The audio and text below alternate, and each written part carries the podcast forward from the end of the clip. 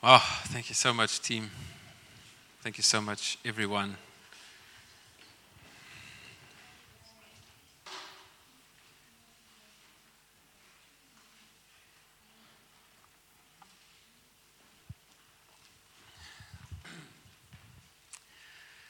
Ah, good morning, everyone. For those of you who don't know me, my name is Matthew. Um, and I've been preaching this month. Those of you who've been here in this month will know that this is, in fact, my last sermon. Um, I have been announcing that, uh, Juliet, you know, you have already heard three times. Some of you are used to this information, others are not. Um, I've been telling some of you for a long time. But anyway, I have been announcing it uh, the last three weeks, but the Lord has led Sarah and Levi and I to take a sabbatical for next year. Um, I'm finding it awkward to talk about it because I don't have a solid plan or a solid, this is what's going to happen, and this will happen, and then that will happen. Um, all we know is that we sense God calling us to take it from December um, yeah, what, it, what it'll be, we're not 100% sure yet. The practicalities thereof is, are that we will rent out our house. My work has given me a sabbatical for a year.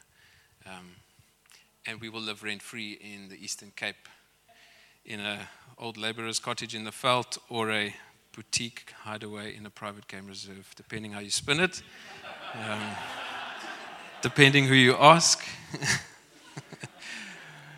but we'll be taken care of there. Um, yeah, so it's mixed emotions, obviously, excitement, anticipation. I don't know, the best way I can describe it is that it's almost like when God says to Abraham, Pack up your things and go from here to a place that I will show you. Okay? Which place? No, I will show you. I will show you the place once you on your way. So yeah, it's mixed emotions, it's excitement, it's trepidation in many ways. As I say, there's not a big, big thought out plan. I've got the first three months sort of figured out maybe, but yeah, where it'll go, we're not sure. How long, we don't know. Um, but it's a pleasure to be here and preach this last sermon. I preached my first sermon here about six years ago on worship. I've been in this congregation for 12 years, um, doing this and that, various teams and so on. But yeah, what a privilege. I think also, I must just say, in her absence, my wife is not here, but I, I do also want to thank her. Maybe she'll, I think she'll probably listen to this recording, give me some feedback. But, uh, but I must thank Sarah. Um, she hates being at the front, she cannot stand public speaking. She can't even bring herself to do announcements. It's just the worst thing for her. Okay, so that's fine. There's grace for that. But how she covers me in me standing here um, is, is special. It takes a lot of work to preach to make sure I don't get up here and tell you a bunch of rubbish. Okay? So I have to put in some hours to make sure I know what I'm going to say. Um, but what that means practically is Sarah looks after Levi the whole week. Then on Saturdays when I'm preparing, she looks after him. On Sundays when I'm preaching, she's looking after him. Um, and she, she covers me in so many ways and enables me to do these things that I delight in so much. So even though she's not here, I'm thanking her and I'm acknowledging her before you so that you also may know how these things go. okay. I've been preaching through John 4. The first sermon was on living water. The second sermon was on worship. There are no slides, so you're just going to have to listen to the scriptures and listen to what I'm saying. Um, and today I'm speaking about heaven. So I called the sermon series Conversations Through John 4, which um, sounded very ostentatious, but it is a conversational passage of scripture. And I feel like we've, I've just been preaching sermons on clarification, maybe, is, is the best way I can sort of think about it. You know, we clarified in the first sermon that the living water that Jesus speaks of to the woman at the well is the Holy Spirit. Okay? There's a concrete link between the Holy Spirit and the living water. It's not a mere spiritual blessedness or some kind of zen or some kind of great feeling about your spirituality. It's the living water is the Holy Spirit, okay? You can catch up on that sermon. And then we looked at spirit and truth worship, which is the next phase of Jesus' conversation with the woman and what that means. um, and, and, what worship is. We spent a lot of time looking at, at musical worship last week because it's a massive component, right? We just did it for about 40 minutes. Um, what's the deal with that? I won't go into all of it now. But we saw that worship engages our bodies because the Spirit tabernacles in us. Our bodies have a response when we worship in spirit. Okay. Uh, the tagline there was not have you tried this move, but have you been moved? Okay, there are physical expressions in worship, and when we see God, He moves us to bow, to clap, to sing, to shout. Um, and that's really what He desires worshippers. So today I'm going to preach about heaven. I'm going to say up front, I'm going to say some things that are, would have offended me or not offended. I'm, I'm not here to offend anyone. It's, there are thoughts that are thought provoking that might provoke some, like, no, Matthew, you're losing the plot here. Um, heaven, heaven is sometimes difficult to speak about because of our preconceived ideas, yet it is something we should talk about, isn't it? If we are going to dwell with Christ in heaven for all eternity, shouldn't we think about it? What that means? Um, there's a common saying about people uh, accusing people of being so heavenly minded that they are no earthly good.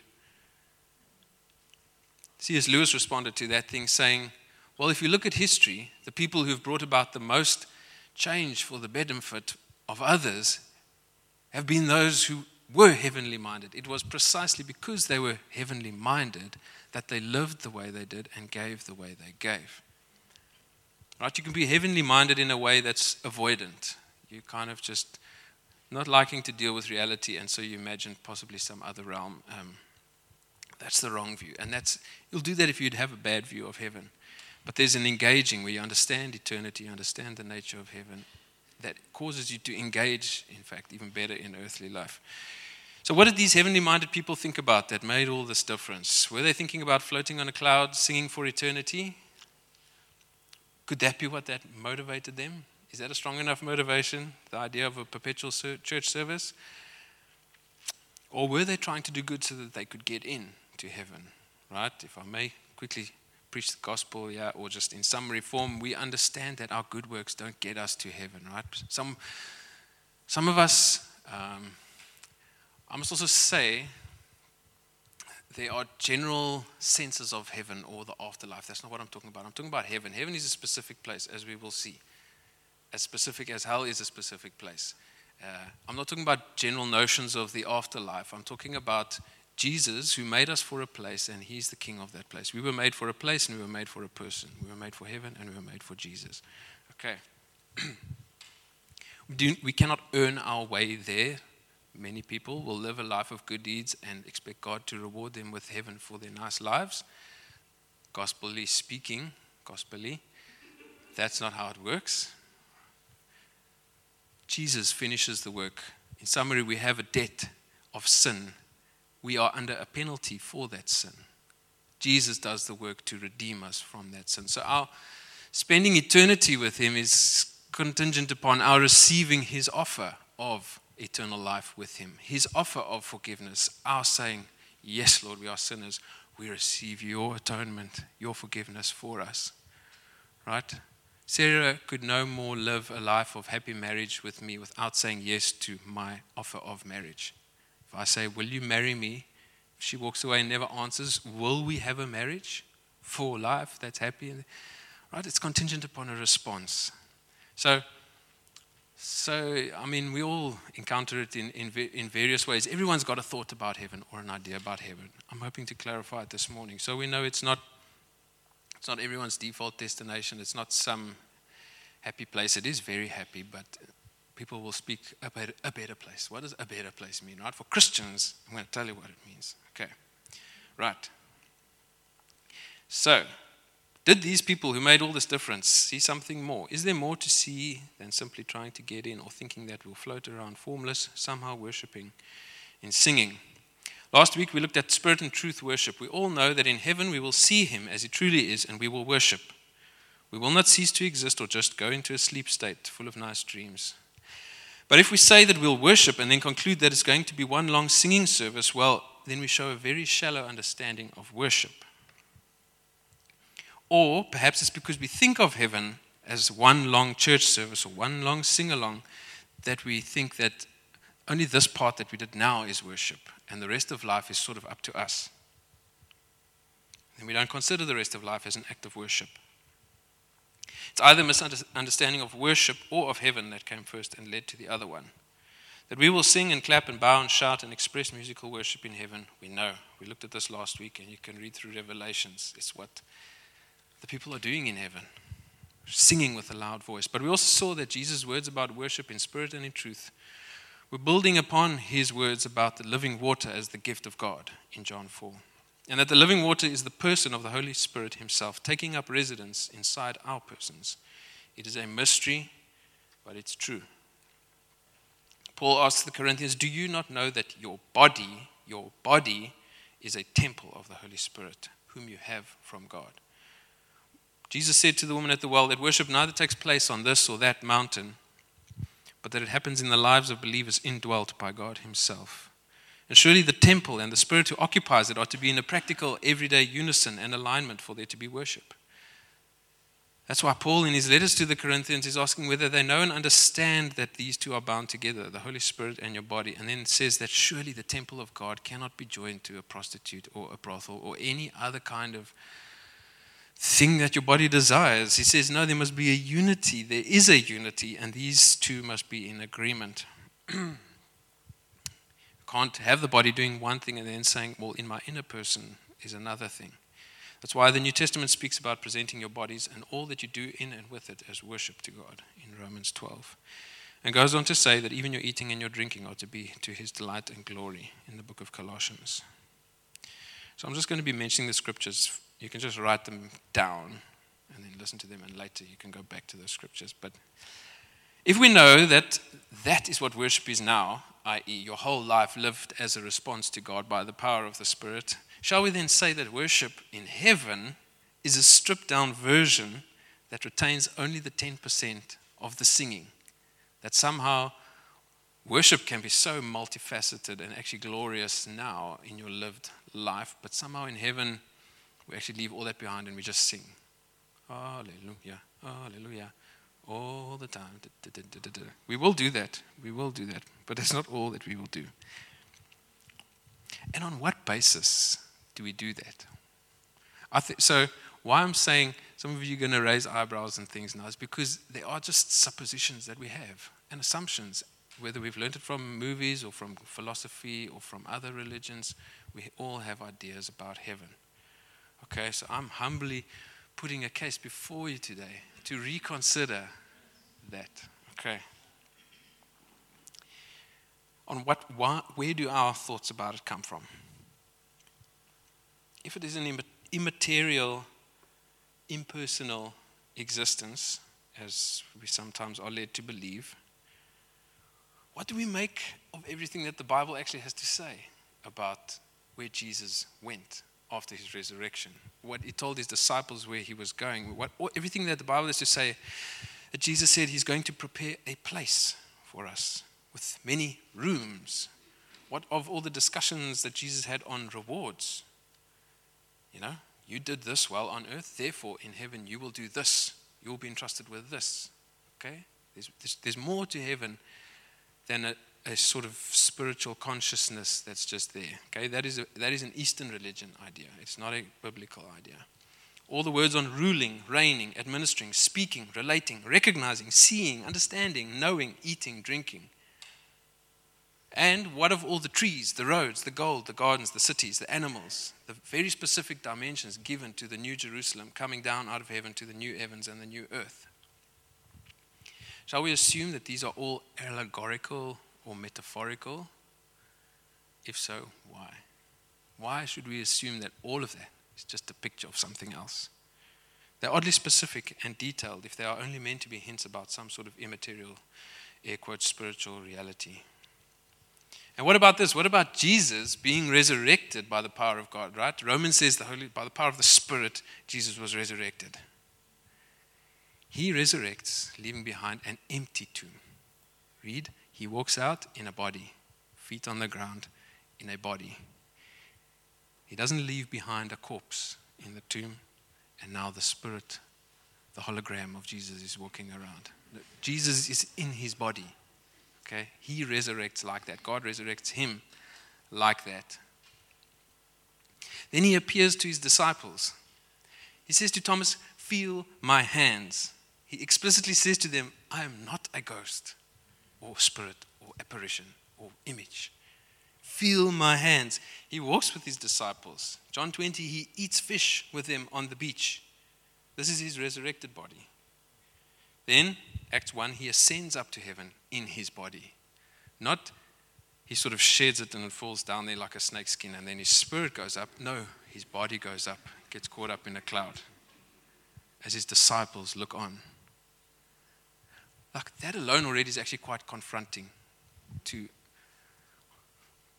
our perception of heaven. I'll be honest, it's confronting to me. I, I, I struggle to get my head around it sometimes, but that's why I'm preaching this. Um, see, what we think about when we think about heaven has a huge bearing on how we approach and make sense of life on earth. When our expectation of heaven is as anemic as it so often is, then we don't understand how our lives on earth are worship.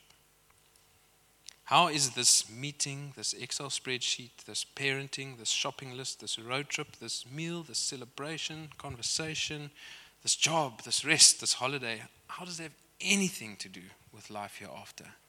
And we, we can't answer those questions for ourselves if we think heaven excludes all of those things. We can't link them. And when we don't have a sense of that, we think of these things as meaningless and we sort of make up our own way around all of these things. Scripture continuously points us to an eager expectation of heaven, and all of those who have endured before us in the faith, as we look in the Hall of Fame in Hebrews 11, verse 16 says they were looking forward to a better country and a citizenship. It said that God had prepared a city for them, it was prepared by Him for them. They had something to look forward to. So, what was it that enabled these prophets to like pour out their lives in the service of God? Um, we'll get to this later. Paul says, What profit is it if I face danger every day if I'm just going to, if there's no resurrection of the dead? Okay, so in this short sermon, I'm not about to give you the meaning behind all the details of your life. I don't have time, or maybe even the wisdom to do that, but I'm going to give you something for you to work it out. I also don't have time or the necessary skill to explain and unpack some of the more technical details about heaven now, heaven to come, the millennium, rapture, timelines, and all these other sometimes confusing things that we mostly just avoid.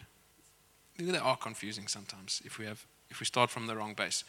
It's something called eschatology. It's a fancy word for saying how things will end. Okay, I'm not going to unpack that now, but I'm hoping to give you a confident picture of how things will be. Okay, so that you can have a framework to work these things out for yourself.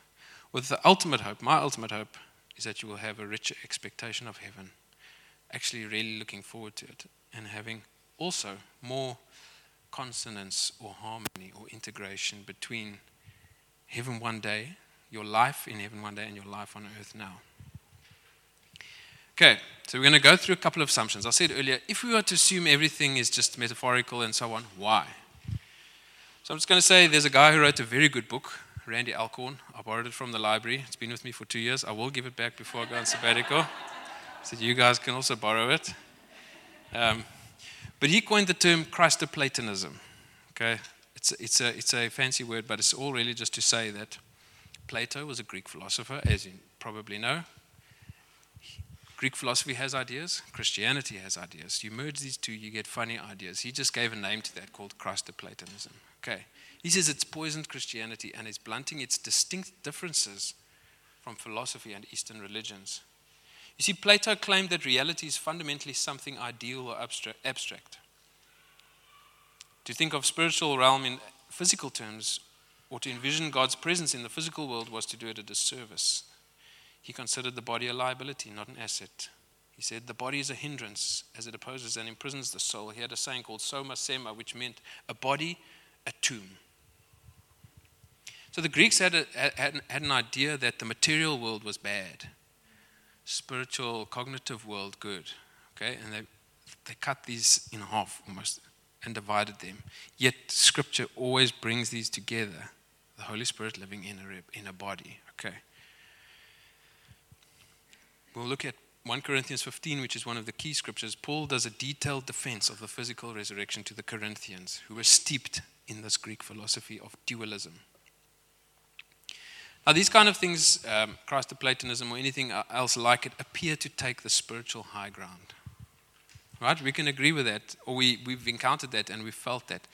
The more spiritual and out there, the less, and the less concrete in here, oh yeah, the more holy, the more spiritual. That's obviously the higher view, right? So that's why it's difficult to sometimes preach something like this because people think you're just so worldly and, you, and you, you're just getting into funny stuff now. Often, when you try and refute these false philosophies, they appear to be materialistic, hedonistic, or worldly. Literal interpretations of the Bible are seen as suspect, and allegorical and symbolic interpretations are deemed more spiritual and intellectually appealing.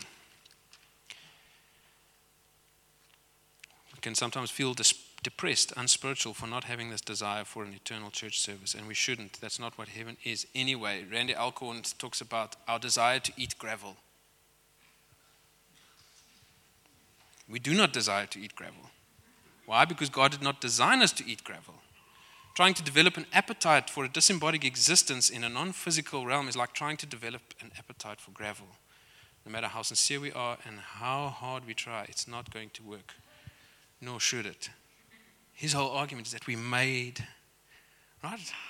If we're honest with ourselves, if I say heaven is one long church service like this, me standing there or someone else standing there, you guys just sit and listen, sing a bit, I don't know who's jumping out of their seat to be like, yes, that is what I want.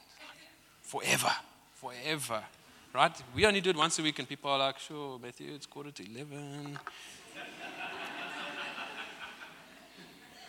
And we can feel depressed and unspiritual. We think, oh no, we're just not spiritual enough. Belief in and anticipation of heaven is not meant to be a nice auxiliary sentiment, but a central life sustaining conviction. How can we have set our hearts on heaven, as scripture says. Set your mind on things above, the place where Christ is. How can we set our minds and our hearts on that if we have such a poor, impoverished theology of it? Okay, so I'm going to go into some scriptures. Your key scriptures here, if you want to write them down for later reference, are 1 Corinthians 15. I'm just naming the chapters, the verses, you'll find them. 1 Corinthians 15, 1 Thessalonians 4, Revelations 21 to 22, Romans 8, uh, by extension, Genesis 1 and 2, and then also 2 Peter 3. Okay, time is running out, but I'm going to try and get to this. But before I go into the scriptures, then I'll say, what about the habit of allegorizing scripture? Oh, yes, a tree is metaphorical, a river is metaphorical, a body is metaphorical, everything is metaphorical. Okay, that is a habit that we can do with scripture. And many, many theologians of the past have done that. Right? Thomas Aquinas, well known, whatever, viewed heaven as like just a burst of color somewhere, this quintessence. It was in something entirely other. We couldn't know it now. Okay? So there's, there's, there's theological support and tradition for what I'm saying and what Randy Alcorn is saying and what we believe the Bible is saying is a poor view of heaven. Okay. But let's assume for a moment, even if we do want to allegorize all of Scripture, let's put that on hold and let's say, let's assume that the resurrection from the dead is an actual bodily resurrection, as in your body comes out of the grave. Let's assume that when Scripture talks about the new earth and the new heavens, it is real and physical. You can touch it and use it and be in it. Let's assume that heaven is tangible, earthly place inhabited by people with bodies, intellect, creativity, and culture building relational skills. And let's assume that the physical heaven is God's plan and has been all along. Let's assume that's to be true. How would we want God to say it to us? How would we want God to let us know that that is what it is like? And how would that differ from what is actually said? Are you with me? Right? He, he, he's communicated, God has communicated about heaven. We've said, oh, that's symbolic. I'm saying, okay, well, let's assume it's not symbolic and it's real. What words would you have used to prove to us that it's real? Would they not be very much the same words? A tree is a tree, a river is a river. Okay, let's go. 1 Corinthians 15 um, as I said, Paul is making this defense, and I think, Know if we'll get to all the scriptures, I'll just, just talk about them. But from verse 12, he says, Now, if Christ is proclaimed as raised from the dead, How can some of you say that there is no resurrection of the dead? But if there's no resurrection of the dead, then not even Christ has been raised. And if Christ has not been raised, then our preaching is in vain and your faith is in vain. We are even found to be misrepresenting God because we've testified, testified about God that He did raise Christ. But if He did not raise Him, then it's not true. Whom He did not raise, if it is true that the dead are not raised. For if the dead are not raised, not even Christ has been raised. And if Christ has not been raised, your faith is futile and you are still in your sins. Then those who have fallen asleep in Christ have also perished. If in Christ we have hope in this life only, we are of all people most to be pitied. But in fact, Christ has been raised from the dead, the first fruits of those who have fallen asleep. For as by man came death, by man has come also the resurrection of the dead. For as in Adam all die, so also in Christ shall all be made alive. But each in his own order Christ the firstfruits, then at his coming those who belong to Christ. Then comes the end, when he delivers the kingdom to God the Father after destroying every rule and every authority and power. For he must reign until he has put all his enemies under his feet. The last enemy to be destroyed is death, for God has put all things into subjection under his feet. Um, then I'm going to skip a couple of verses. Um,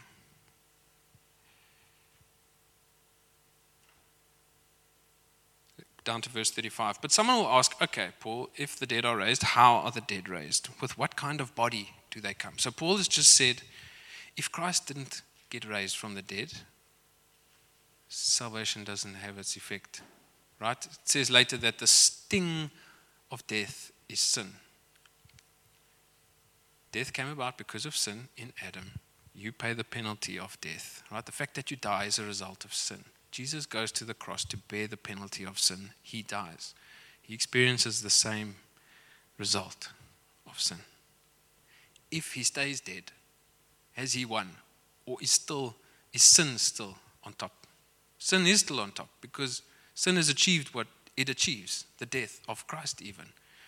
But God raises him. That's why Paul says, if Christ is not raised, then you are still in your sin. So he proves to them, okay, he says four times in a different way that denying the bodily resurrection of believers denies the bodily resurrection of Christ.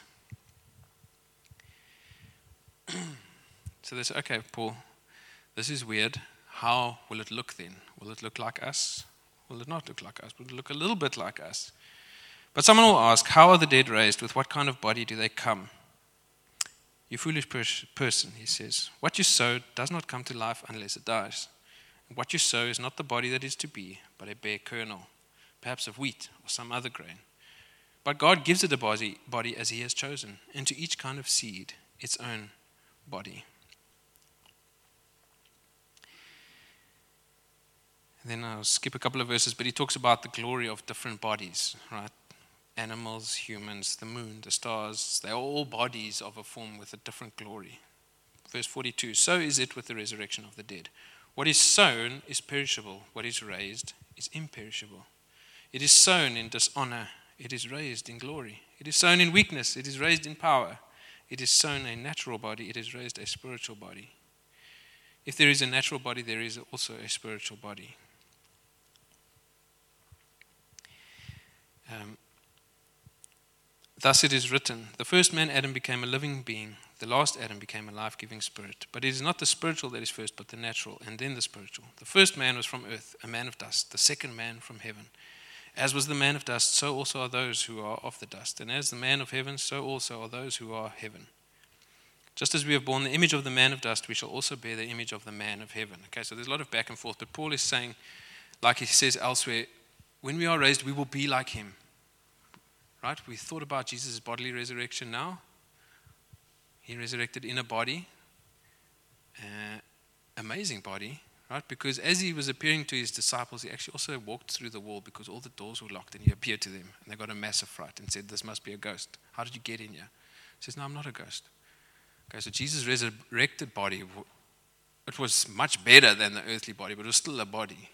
Whether we can walk through walls or not, I don't know. But your resurrection body will have a glory greater than the body that you have now, but it's still a body. Okay. God will change the bodies of believers to make them immortal and appropriate for their new imperishable existence. We have those contrasts. Incorruptible, sorry, sown corruptible, raised incorruptible. Sown immortal, raised mortal. Sown, sorry, wrong way around. Sown perishable, raised imper- imperishable. Sown in dishonor, glory, weakness, power, natural body, spiritual body. Spiritual body does not equal immaterial body but it equals a body indwelt and animated by the power of the Holy Spirit. Jesus was raised from the dead by the power of the Holy Spirit. In short, the language of a seed is what Paul uses. If you think of a kernel of a mielie, it's a small seed, you put it in the ground, it dies, it disappears, right? You can't recover that little kernel that you put in the ground, but a new plant comes up. Way more glorious than that little kernel, yet having some continuity, right? You see some of the same, you see little kernels on the mielie. Or whether it's a poppy, the poppy seed is, is like about as big as a grain of salt, goes into the ground, up comes a poppy bush bearing poppies, which makes a pod, which bears more seed. So, what, what comes up after the seed dies is way beyond what the seed was, but there is some continuity. That's really the essence of what I want to say here, and what Paul is saying. There's continuity between the body that you see now and the body that will be resurrected. The Westminster Larger Catechism, which is one of our well liked documents for the crystallization of Orthodox doctrine, says from 1647 the, the self same bodies of the dead which were laid in the grave, being then again united to their souls forever, shall be raised up by the power of Christ. Westminster confession said, All the dead shall be raised up with the self same bodies and none other. Okay? There's continuity. Now, here, without getting complex, there's earth, then there's heaven one day, the New Jerusalem. There is the intermediate heaven. Okay? We're not going down a rabbit hole now, but when people die now, their souls go up to God, their bodies stay in the ground. Thessalonians 4, which we'll read now, comes, God comes with those spirits, right? Those bodies come up, and those of us who are left here are also changed and caught up in the air. Okay, you guys think I'm losing it now? Let's go. 1 Thessalonians 4. the coming of the Lord. So the Thessalonians were grieving. They had lost some people, some family members, brothers, sisters. Paul says to them, But we do not want you to be uninformed, brothers, about those who are asleep He's using a euphemism there. That you may not grieve as others do who have no hope. For since we believe that Jesus died and rose again, even so, through Jesus, God will bring with him those who have fallen asleep. For this we declare to you by a word from the Lord, that we who are alive, who are left until the coming of the Lord, will not precede those who have fallen asleep. For the Lord himself will descend from heaven with a cry of command, with the voice of an archangel, and the sound of the trumpet of God. And the dead in Christ will rise first. Then we who are alive, who are left, will be caught up together with them in the clouds to meet the Lord in the air, and so we will always be with the Lord. Therefore, encourage one another with these words. Okay, do you have the picture? There are people who have died. People who have died in Christ, their bodies are in the grave, either still decomposing, or eaten by worms, or cremated. Whatever it is, their bodies have ceased to exist. Okay? Then, their spirits are in heaven. That's what this passage is saying. And we can know that from other passages, right? There's recognition in heaven of people. Lazarus and the rich man, they saw one another across the chasm. They, they knew who each other was, okay? Jesus said to the thief when he died on the cross next to him, Tonight you'll be with me in paradise. The thief's body stayed there. His spirit was that night with Jesus. Okay, but that's, that's the intermediate heaven because all the language of the new heavens and the new earth is about a return and a something more solid, something more material. Here it's saying, if you are alive on the day when Christ comes back, you won't have gone under the ground. You'll be changed and you'll be caught up into the air with, with Jesus and all the spirits that he brought back that have just been reunited with their bodies. Okay? You guys all right with that? They, the, yeah.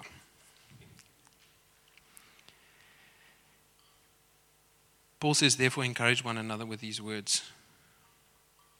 If we don't have this understanding, we'll grieve as those who have no hope, just like the first century ancient Greeks. Death was very final. For Christians, death is not very final. And it's not, the hope is, is yeah, I don't know. I don't know what more to say except what, if he's, Thessalonians has just said about your, your body is going to be changed. Not going to be nothing, it's going to come back. Um, okay, time is, time is short, but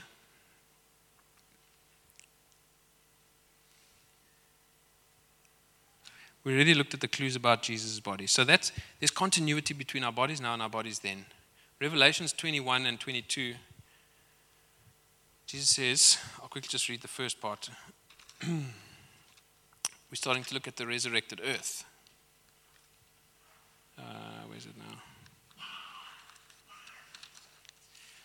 I'll just read the first part. Then I saw a new heaven and a new earth, for the first heaven and the first earth had passed away. Then I saw a holy city, New Jerusalem, coming down out of heaven from God, prepared as a bride adorned for her husband. And then later in Revelations 22, the angel takes John to see the, the New Jerusalem, and he gives very specific dimensions of it. Okay, so new heavens and new earth.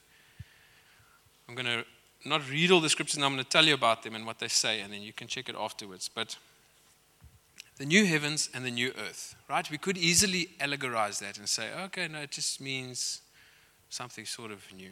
Okay, but let's assume we've departed from that mindset and said, um, okay, it is an actual physical world. And when I say physical, it's not earth as we know it now under the curse. Right? We, we've only seen earth under the curse, where, where it's like really hard to make a living. People die. Uh, life is really, really bitter, actually, once that poison is just spread throughout our creation. The new earth is physical. We mustn't equate it to the bad side of the physical that we know here, but it is material. Just a quick one here, because I'm trying to get to continuity. So, what do we do? Living in light of that, if it's a physical place, what is the nature of that physical place? Okay, Revelations talks about a city, talks about rivers, it talks about a whole lot of things that if we are to assume that they are real, it's a real place. It's like a country, it's like a real earth that we're going to go to. What does it mean for our lives now? Well, is the new heavens and new earth, does it mean newly created or just renewed and made new? People can't decide. There's a passage in 2 Peter 3 that talks about fire, right? So we, we assume that the earth is going to be like torched and disappear and be gone forever. Then the new heavens and new earth, we either think it's going to be an immaterial existence, or if we abandon that, we say, okay, it's a new place. Long and the short, there are different words for exposed in that 2 Peter 3, verse 10. On the day of the Lord, the one means found, the other means burned up. Most manuscripts mean found, which means exposed. So the more likely fact is that the earth as we have it now is not annihilated, but it's actually transformed. And, tra- and transformed by fire, right? Because the, the parts just before where Peter talks about the heavenly bodies dissolving in fire and everything, he talks about the flood. God judged the earth before with water. Okay, but it wasn't that earth didn't go away. That earth is still this earth. In the same way that we are a new creation, right? We didn't disappear. When Juliet became a new creation, she didn't cease to be Juliet. She was a new, transformed Juliet. Same for all of you. Okay, so, so the lang- don't confuse the language. We must test it with the rest of Scripture. The description of the holy city in the New Jerusalem has got dimensions there. Um, this is quite interesting. 12,000 stadia. Now you can say, okay, that's allegorical because everything's 12 in the Bible. Well, maybe. But if it's, if, it's, if it's actual, I mean, they could just have easily said 12 million or 12 something or just 12, right? They said 12,000 stadia, which is equivalent to 2.2, 2,200 kilometers. So the new city that John gets sees when the angel shows to him is 2.2, 2,200 kilometers long, 2,200 kilometers wide, 2,200 kilometers high. Okay? 2,200 kilometers is like driving from here to Bulawayo in Zimbabwe, or driving from here through to the top of Namibia. Okay, it's really far. I think it's big enough to accommodate all the Christians. Um, in the world, especially if it's got that height as well. Okay? So it's, it's nothing to God to create a tangible city big enough. okay, now I'm going to really have to find the nuggets here.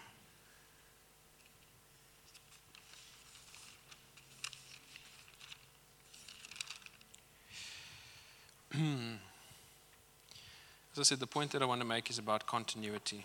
We know already from Scripture that there's continuity between our bodies. We can also readily see from Scripture that the new heavens and the new earth has continuity with the current earth and the current heavens, right? So, what does this mean for our practical lives? Well, it should make us rethink what we do with life. As I said earlier, if you, if you think heaven is this vague existence, you, you just make life up for yourself. You can't figure out the meaning of these things. But if we can think that, okay, so I will die, I'll come back up with a body very similar, much better, it's eternal. And I'm going to a place that's also quite similar, but much better. There's no curse, there's no crying, there's no pain, there's no more tears. It is the ultimate existence. Well, then there's continue. If I'm the workmanship of God, if Ephesians says that you are the workmanship of Christ, if you see God as a someone with DIY, um, Stefan does woodwork. As a workman, you put wood together, you create something for a purpose, a table or a chair. We are God's workmanship. He knows what He's put into us in skills, passions, dreams, desires, all of those things. He's put that together. And if there's going to be likely continuity of that into eternity, what might we do with that now? And it's full of ruling, reigning. It says it will rule nations and, and, and ruling, we, we, we're prone to think of, okay, so there's a king and he will have subjects. But if you think of the body, each one is the leader or rules in his domain, right? The foot rules the walking, the eye rules the seeing. Just like we will in the new heavens and the new earth, in different ways, in perfect symphony, not in competition, rule, right? According to the workmanship that God has put together in us.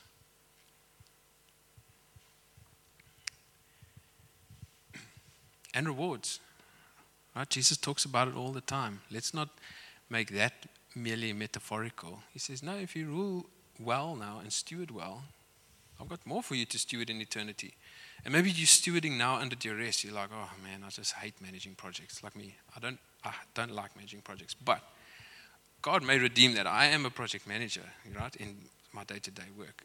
He can even redeem that and make that awesome. If I'm faithful with that, He might give me some nice projects to manage in heaven one day. And I'll really enjoy it. We mustn't, we mustn't bring, yeah. As I said in, our, in, in the sermon last week, might it be that we would do many of the things that we're doing now only in a redeemed place, in a redeemed way, in a redeemed body. Okay, I think my time is up. Um, we're going to have communion just to close the service. But as I said, there's not enough time to fully unpack this, and I hope I haven't left you with more questions than answers. But we must think about heaven. We must think about it. If it is to be our eternal dwelling place, if, if the Bible has so much to say about it, it's a hope, right? Paul wrote it and he says, Guys, don't grieve. He says you can grieve, but don't grieve as those who have no hope, because you actually have hope. And this is the hope your body will be raised. And you will see those. You will meet those whom you've just lost. You'll see them again. You'll recognize them in heaven. You'll continue relationship with them. And you'll be with the Lord. Right? Jesus said, when, when, when Thomas touched him, he said, Lord, I believe. He said, Great Thomas. But blessed are those whom having not seen have believed. All of us now carry that. We believe in Jesus, but we haven't even seen him yet. We don't even know how great that will be. We do not know how enrapturing that be would be. So uh, when I talk about heaven as a, as a place where we do stuff and, and say maybe the idea of a long church service is, is too shallow, I'm not taking away from the worship that we will do of Christ. I'm only just fleshing it out a bit more, right? Okay.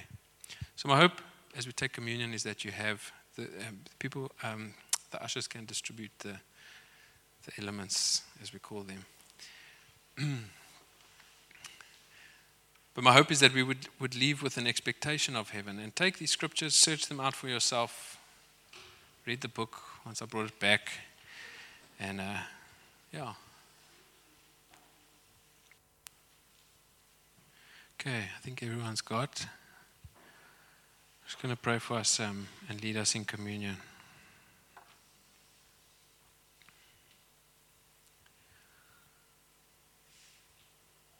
Lord Jesus, our Savior, God coming to earth to dwell as a man, to be made like us in every way. We remember your life on earth and what you did, Lord. We remember that you went to the cross in your body, that your suffering was very real, the penalty that you paid was very real, and you bore the same penalty that, that we've been bearing all these years as humanity. But you bore it to overturn it. You bore the penalty of sin. It was fully meted out on your body so that it died. But God, by your power, you overturned that when you breathed life into that same body again.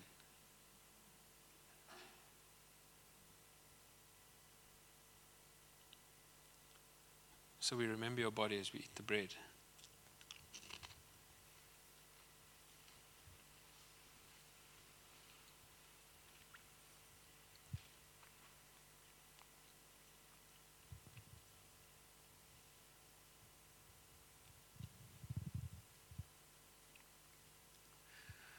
Lord, and we remember your blood.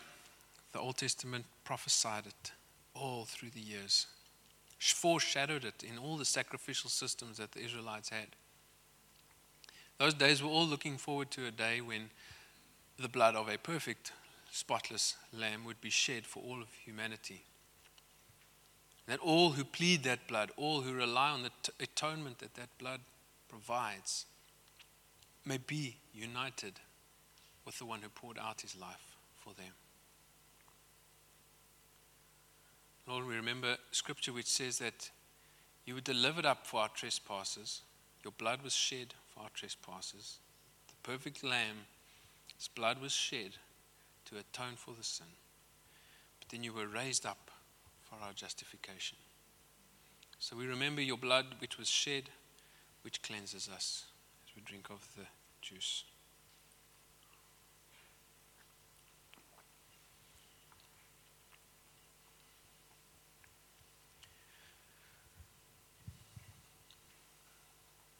So, Lord, I pray that as we look at your word, that you would open the eyes of our understanding.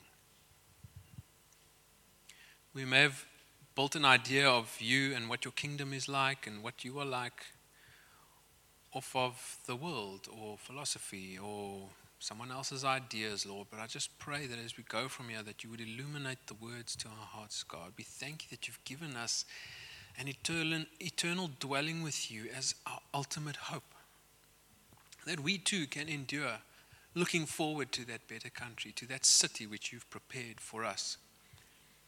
And I just pray, Father, that for each of us you would make that real. Lord, we long to see that continuity. Many of us have lived lives that are, are just incongruent with what we say, Lord. We, we hope in a heaven one day, but we don't know how it relates to now, and so our lives are just a big guessing game. But Father, I thank you that each one of us is your workmanship you have put us together with specific things in mind. And those don't cease to exist when our bodies die. But we'll be raised up and we'll be made like you, and our identities will be retained. Your original idea of workmanship is still relevant. And you'll raise us up to rewards, Father, depending on how we've done with, with the tasks we have in this life. And I just thank you that your word says that the meek will rule the earth, Father. This is not about grand achievements or about who's done the best, but you say the meek will inherit the earth, Father. And whether that's the meekness of a very menial job, the meekness of raising your children, the simple task of, of raising children, or whatever those things may be, Father, I pray that you would illuminate to us and uh, just your heart for us as, as the workmen. Jesus' name. So I'm going to close the service now for time, but if there's anyone who would like